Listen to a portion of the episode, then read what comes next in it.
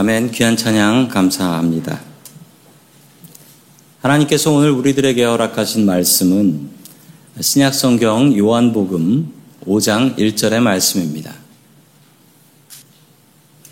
그 후에 유대인의 명절이 되어 예수께서 예루살렘에 올라가시니라. 아멘. 얼마 전에 그 작년에 참 재밌게 봤던 한국 드라마인데요. 저도 아주 재밌게 봤습니다. 오징어 게임 아주 재밌게 봤어요.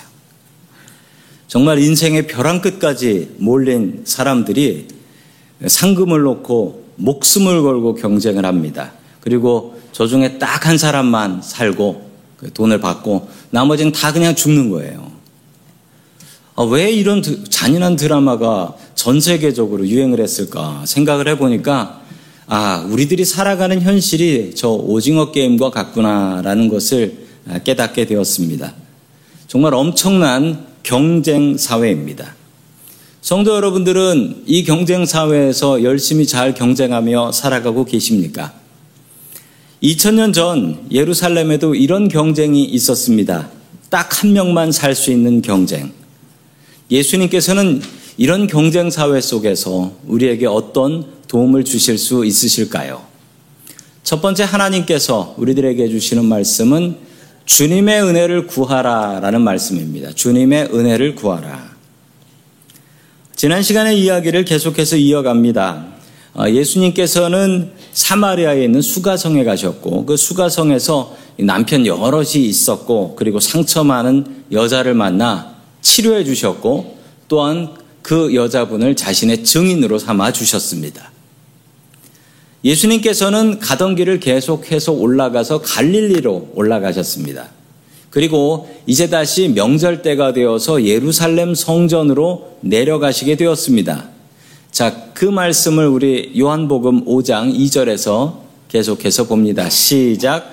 예루살렘에 있는 양문 곁에 히브리 말로 베데스다라 하는 못이 있는데 거기 행각 다섯이 있고 아멘.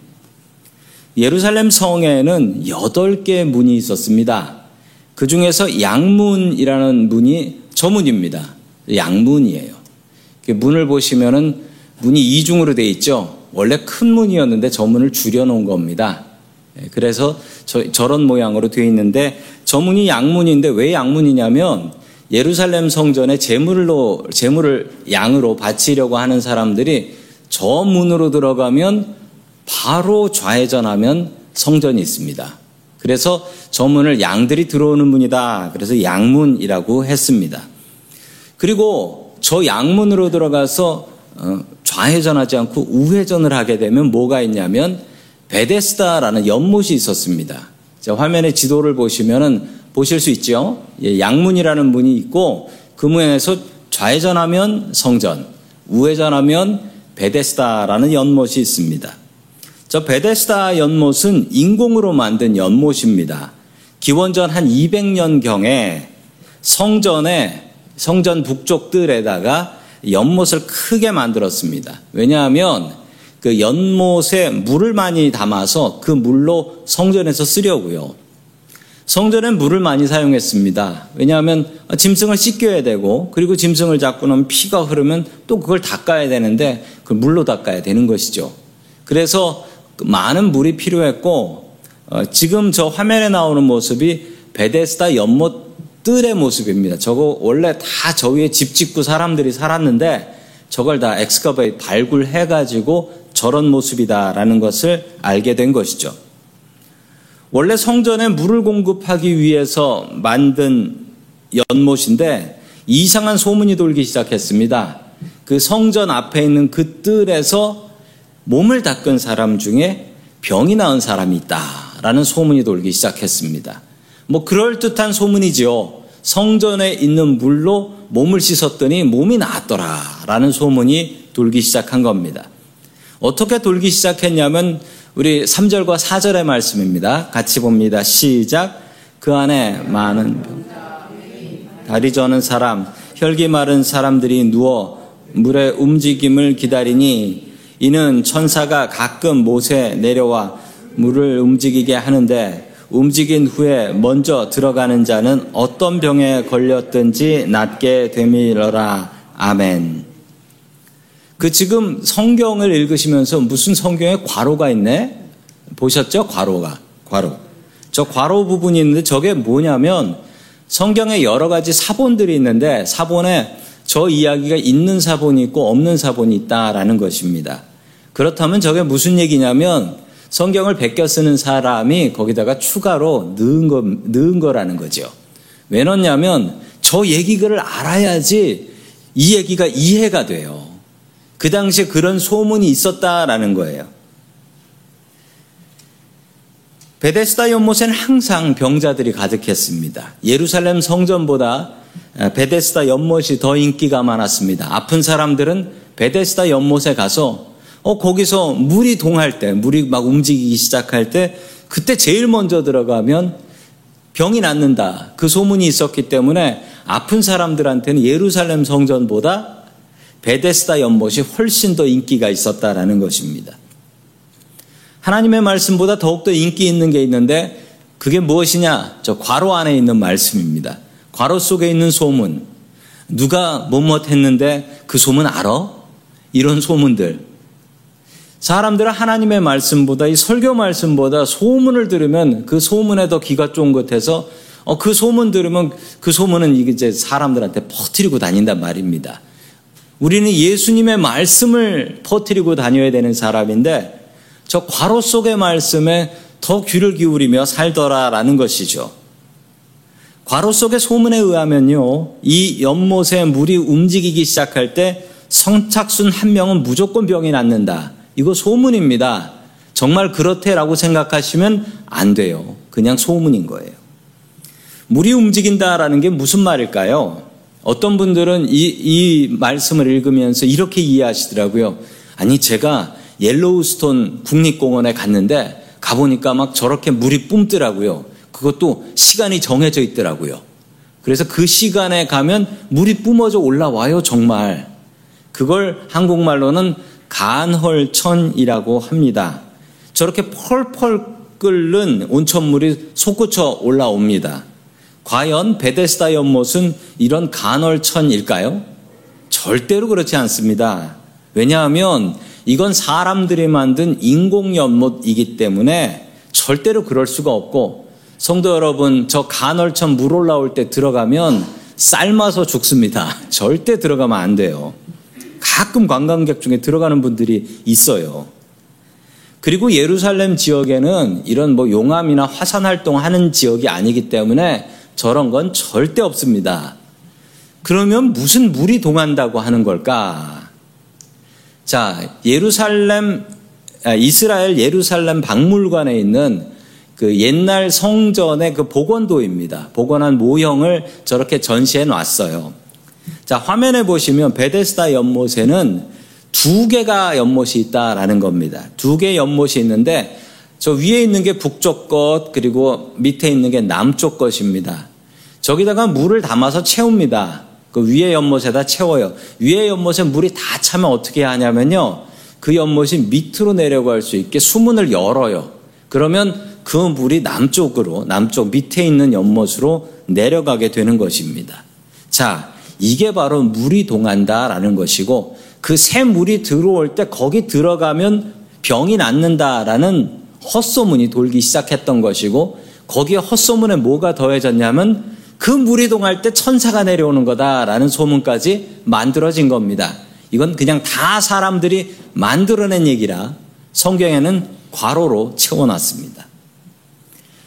베데스다라는 말의 뜻은 무엇일까요? 자, 베데스다라는 말의 뜻은 그 앞에 나온 bet, bet, bet이라는 말은 히브리 말로 집이라는 뜻입니다.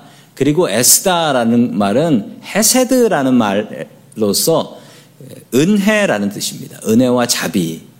그러므로 저 베데스다라는 연못의 뜻은 은혜의 집, 자비가 넘치는 집이라는 뜻입니다. 그런데 정말 아이러니한 것은 저 베데스다 연못에 모여 있는 사람들은 그냥 다 오징어 게임인 겁니다.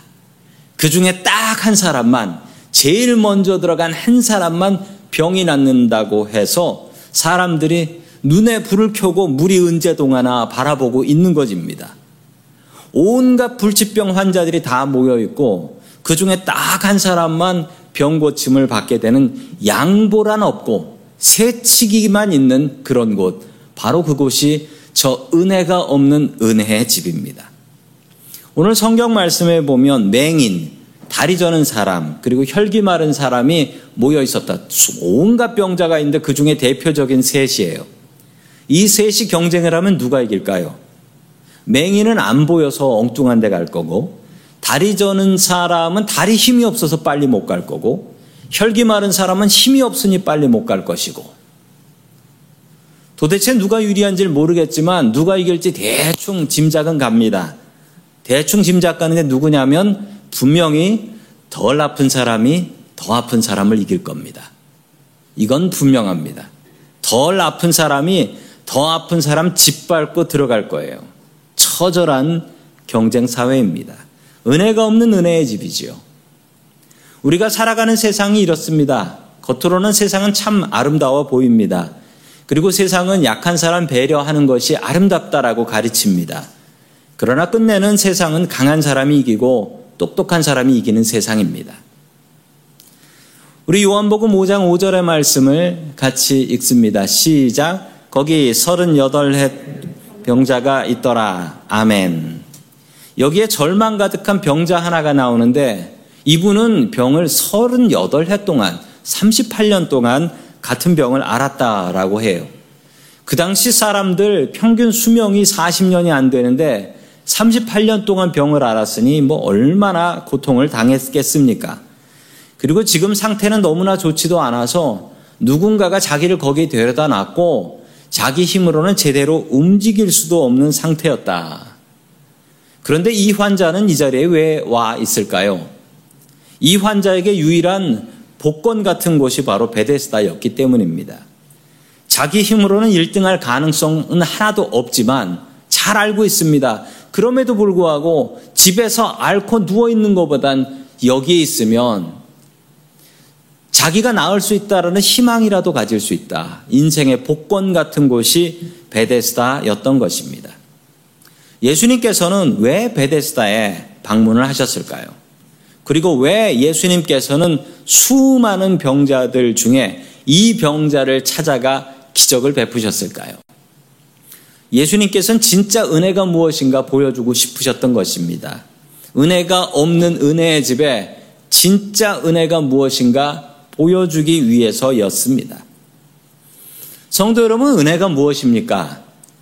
은혜 받으신 분들은 이런저런 설명을 하는데 성도 여러분, 내가 왜 그 은혜를 받았나 설명이 되면 그건 은혜가 아닙니다.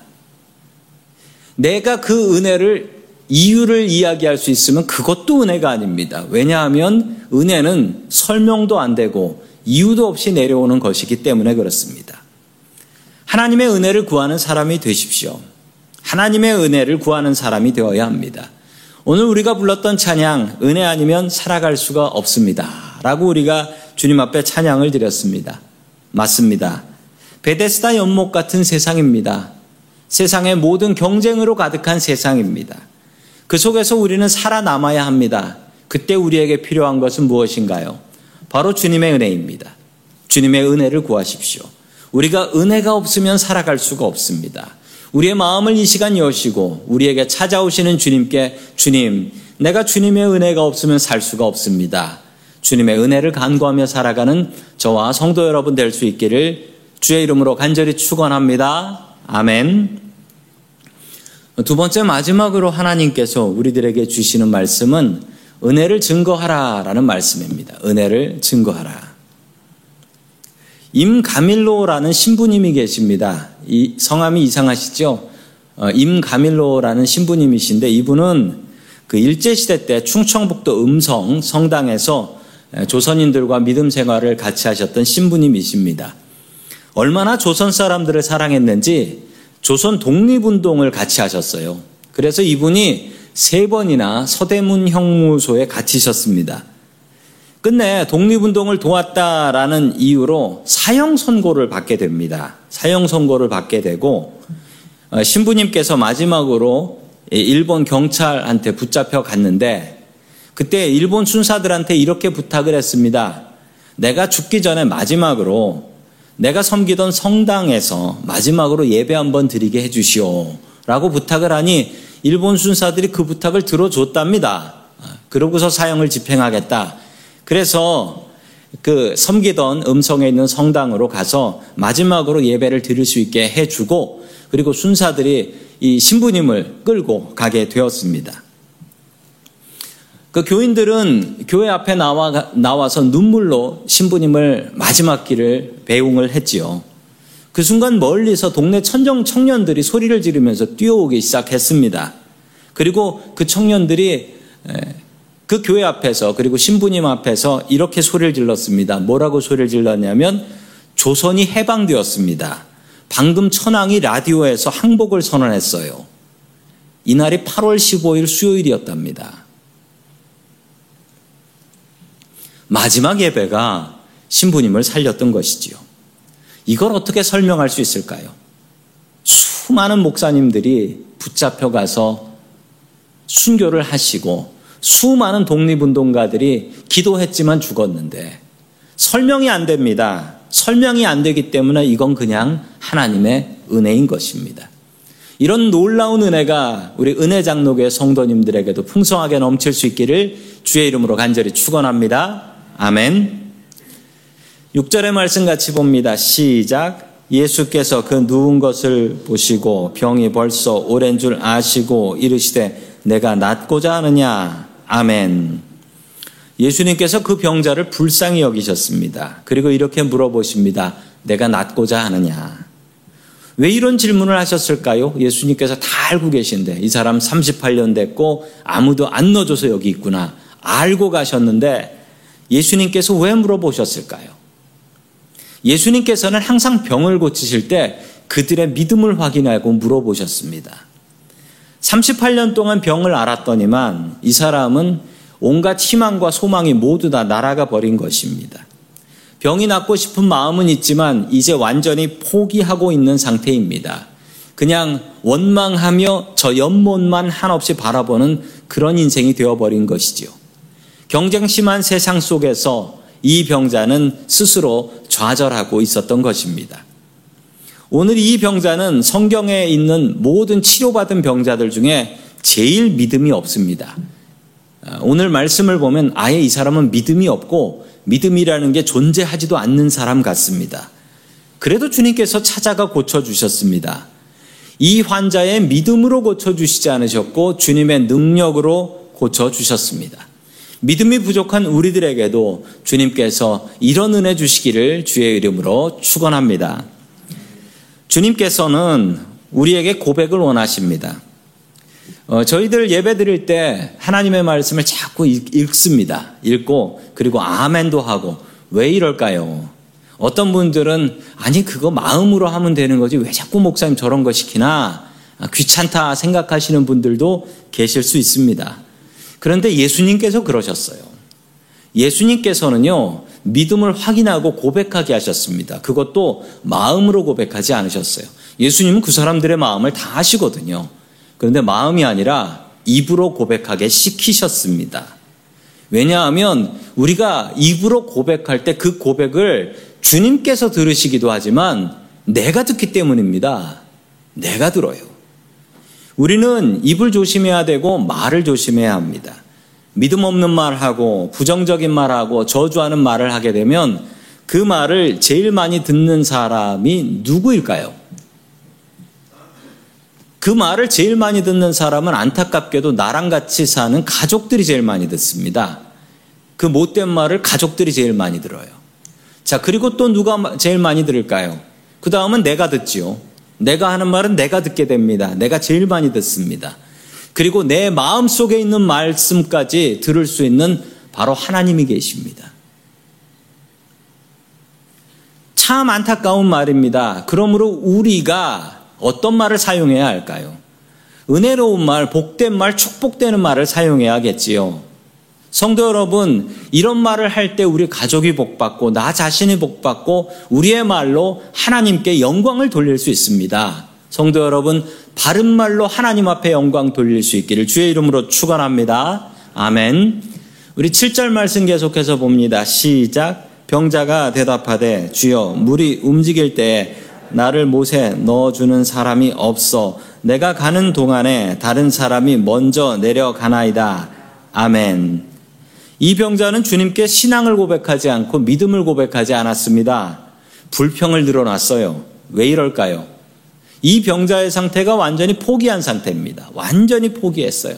그리고 뭐라고 불평하냐면 나를 넣어주는 사람이 없어서 다른 사람이 먼저 갑니다.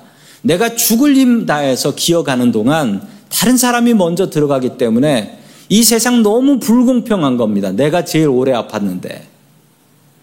도대체 누가 이 환자를 거기다 넣어주겠습니까? 언제 물이 동할지도 모르고 이 환자 들려면 최소한 두 명 이상 들어야 될 거고 그 사이에 조금 더 멀쩡한 사람은 후다닥 뛰어서 들어가는데 이 사람을 누가 넣어줄 수 있겠어요? 아무도 할 수 없는 거예요. 제가 오래전부터 알고 지낸 목사님, 친한 목사님이 한 분 계십니다. 얼마 전 그 목사님을 만났는데, 아니, 그 목사님이 참 어려운 시절을 보내셨더라고요. 어느 교회를 섬기시다가 다른 교회로 옮겨가시게 되었습니다. 그래서 어, 교회를 사임하고 이삿짐을 다 싸가지고 가려고 하는데 본인이 가려고 했던 그 교회에서 연락이 왔어요. 교회에서 싸움이 났다는 겁니다. 교회 분쟁이 나가지고 목사님을 모시지 못하겠습니다. 라는 이 말도 안 되는 이야기를 들은 겁니다. 하루아침에 목사님이 실업자가 되었습니다. 그래서 이 목사님이 아무 아는 사람도 없는 LA로 이사를 가셔서 거기서 우보 운전을 하면서 간신히 가족들하고 입에 풀칠하면서 사신 거예요. 그리고 미국에 있는 한인교회 어디 자리 있다라고 하는 데는 어디 한 군데도 빠짐없이 다 원서를 냈대요. 이력서를 냈답니다. 그런데 그렇게 경쟁이 심한지 몰랐대요. 1년 넘게 계속 지원을 하는데 내는 데마다 정말 훌륭한 목사님인데 다 떨어진 거예요. 그 상황에 이 말씀을 읽으면서 눈물이 흐르더랍니다. 야, 이 38년 된 병자가 완전히 내 모습이다. 나를 아무도 넣어주는 사람이 없어요. 그러면서 눈물을 흘리시더라고요. 하나님께서 이 목사님에게 은혜를 베풀어 주셔서 그리고 얼마 뒤에 어느 교회에 가셔서 아, 지금은 아주 목회를 잘하고 계십니다. 아, 그리고 이 말씀이 가장 은혜를 많이 받은 말씀이라고 해요. 자, 계속해서 8절의 말씀 같이 읽겠습니다. 시작. 예수께서 이르시되 일어나 내 자리를 들고 걸어가라 하시니 아멘. 성경에 가장 얼떨결에 병고침을 받은 사람입니다. 예수님께 병고침 받기 위해서 어떤 사람은 지붕 뚫고 내려왔다니까요. 그런데 이 사람은 그냥 가만히 누워 있다가 예, 가만히 누워 있다가 네가 원하는 게 뭐냐 낫고 싶으냐 그랬더니 낫고 싶다고도 얘기 안 했어요. 불평만 했어요. 아무도 안 넣어줘요 라고 불평을 했더니 예수님께서 일어나 걸어라. 어느 날 연못 옆에 누워 있다가 얼떨결에 병고침을 받았습니다. 이게 무엇이냐? 이게 바로 은혜입니다. 한 것도 없이 받은 것이 은혜예요. 설명이 되면 은혜가 아닙니다. 잘해서 받은 건 은혜가 아니라 그건 상이라고 합니다. 은혜는 이유가 없어요. 은혜가 없는 은혜의 집에 은혜가 내렸습니다. 무슨 말장난 같지요? 은혜가 없는 은혜의 집에 하나님의 은혜가 내렸습니다. 은혜를 입은 사람은 어떻게 되었을까요? 잠시 뒤에 유대인들이 와서 조사를 합니다. 병 고침 받았다라는 이야기를 들으니까 유대인들이 와서 방금 당신의 병을 고친 사람이 누구요? 그 사람 안식일 날 고친 거니까 그 사람 안식일 법을 어긴 죄인이다. 그 사람 누구요? 라고 하니까 이 38년 된 병자가 아주 놀라운 대답을 합니다. 뭐라고 하냐면 모르겠는데요. 라고 얘기해요. 진짜 몰라요. 그냥 누워 있는데 누가 와가지고 자기를 고쳐놓은 거예요. 성경에 나오는 제일 믿음 없는 환자가 분명합니다. 이 병자는 자신이 그렇게 그리던 성전에 올라가게 됩니다. 성전은 아무나 갈 수 있는 게 아니었습니다. 이렇게 아픈 병자는 성전에 가고 싶어도 부정한 사람이라고 못 들어가게 했어요. 성전에 올라가서 누구를 만나게 되냐면 그곳에 계신 아까 나를 고쳐주신 예수님을 만납니다. 그리고 자신의 인생이 변화됩니다. 예수님 만나면 인생이 변화가 돼요. 자, 15절 말씀 계속해서 봅니다. 시작. 그 사람이 유대인들에게 가서 자기를 고친 이는 예수라 하니라. 아멘. 예수님을 만난 뒤 예수님을 증거하게 됩니다. 유대인들에게 가서 나를 고친 그분이 예수다라고 당당하게 증거를 했습니다. 이 병자는 더 이상 그 베데스다 연못에 제일 먼저 들어가면 낫는다라는 그 가짜 소문을 믿지 않습니다. 그리고 그때부터 예수 그리스도의 능력을 믿는 사람이 됩니다. 그리고 그 능력을 증거하며 살아가는 사람이 됩니다. 주님의 은혜를 받은 사람들, 병 고침을 받은 성경의 사람들을 보면 그 사람들은 똑같이 반응합니다. 예수님의 증인이 되었습니다. 성도 여러분들이 받은 은혜를 한번 헤아려 보십시오. 주님께서 나에게 베푸신 은혜가 무엇이 있습니까? 그 은혜에 감사하십시오. 그리고 그 은혜를 증거하는 증인의 삶을 살아야 될 것입니다. 38년 된 병자입니다. 베데사 연못에서 한없이 끝없이 실패하고 좌절했던 경쟁에서 낙오한 사람이었습니다. 좌절하고 있는 그에게 예수님께서 찾아가셨고 치료하셨고 그리고 예수님께서 그를 예수님의 증인으로 삼아 주셨습니다. 우리 은혜 장로교회가 베데스다 연못이 되기를 소망합니다. 주님의 은혜가 충만한 곳이 되기를 소망합니다. 믿음 없는 우리들에게 주님께서 역사하여 주시어서 우리를 치료하여 주시고 주의 증인으로 사용해 주시기를 주의 이름으로 간절히 축원합니다. 아멘. 다 함께 기도하겠습니다. 은혜의 하나님 아버지, 오늘도 우리들을 은혜의 자리로 불러주시니 감사드립니다. 주님, 우리가 살아가는 이 세상이 딱 오징어 게임과 같습니다. 무한 경쟁 세상 속에서 우리들은 서서히 지쳐가고 낙오가 되어가고 있습니다. 지친 우리들에게 오시어 우리에게 은혜를 베풀어 주시옵소서. 주님, 우리의 교회와 가정이 은혜의 집이 될 수 있게 도와주시옵소서.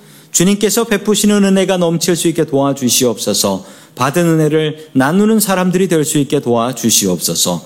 주님 은혜가 아니면 살아갈 수 없음을 고백합니다. 주님께서 베풀어 주신 은혜를 우리가 확실하게 알게 하여 주시고 그 은혜를 세상 가운데 증거하며 살아갈 수 있게 도와주시옵소서. 은혜가 없는 이 세상에 은혜를 베풀어 주시는 예수 그리스도의 이름으로 기도드립니다. 아멘.